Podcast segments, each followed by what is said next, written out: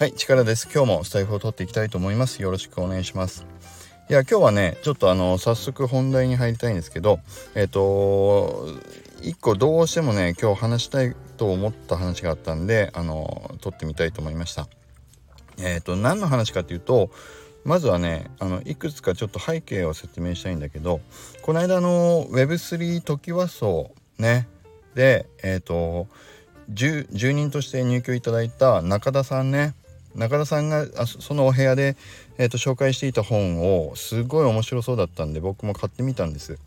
何の本かっていうとビタリック・ブテリンさんの「若き天才が示す暗号資産の真実と未来」っていうね本。でこのビタリック・ブテリンさんっていうのはイーサリアムをあの作った方。で本のね内容めちゃくちゃ面白いです。でその1小節ごとが、えーと、一つのそのあのブテリンさんが書いた、まあ、ブログの内容なのかな？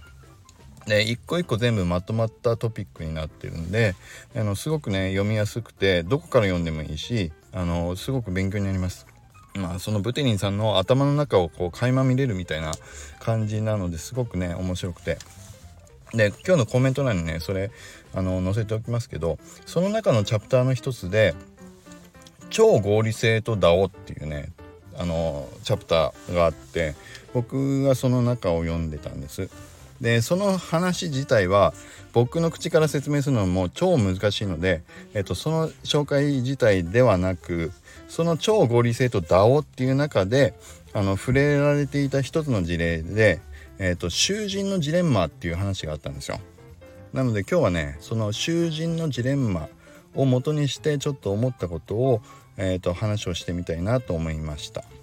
でちょっとねこういう話もうすでにあの 何のこと言ってんのってなっちゃってかもしれないけどまあちょっと説明挑戦してみます。ね。あのできれば聞いていただければと思います。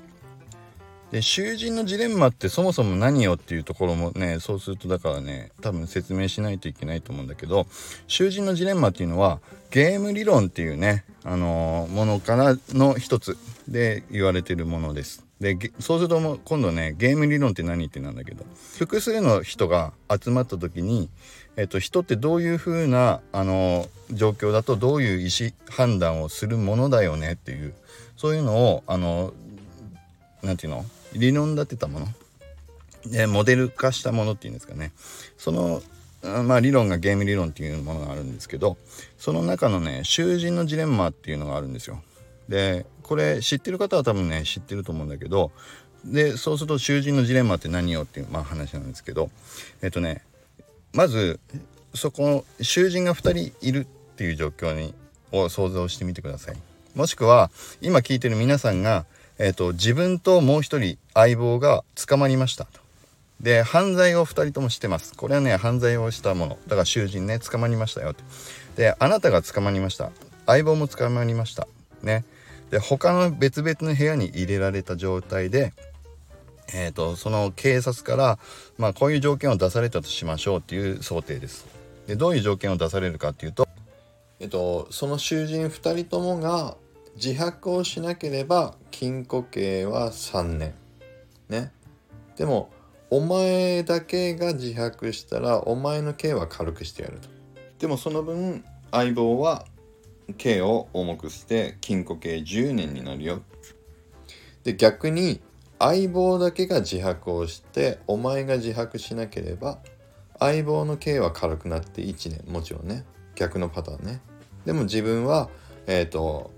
刑が重くなって10年牢屋に入んなきゃいけなくなるよでお互い2人ともが自白をしたら、まあ、禁錮刑5年にするよっていうそういう条件を出されるわけですよ。そうすると皆さんどうですか？こう考えるでしょ？相手も自白しないで自分も自白しなければお互いに、えっ、ー、と禁錮刑が3年で済むから良さそうだよねと。でも自分だけが裏切って自白しちゃえば自分はさらに軽くてすぐにね牢屋から出れるようになるし自白した方が得じゃないのって。でもそれって相手にも同じ条件だからで自分は相手を信じて自白しない。でも相手だけが自白したら自分だけがあの10年も牢屋入んなきゃいけなくなる。って考えた時に個別に人がそれぞれ、うん、自分のことだけを考えるともうすぐ自白した。方があの得でしょって。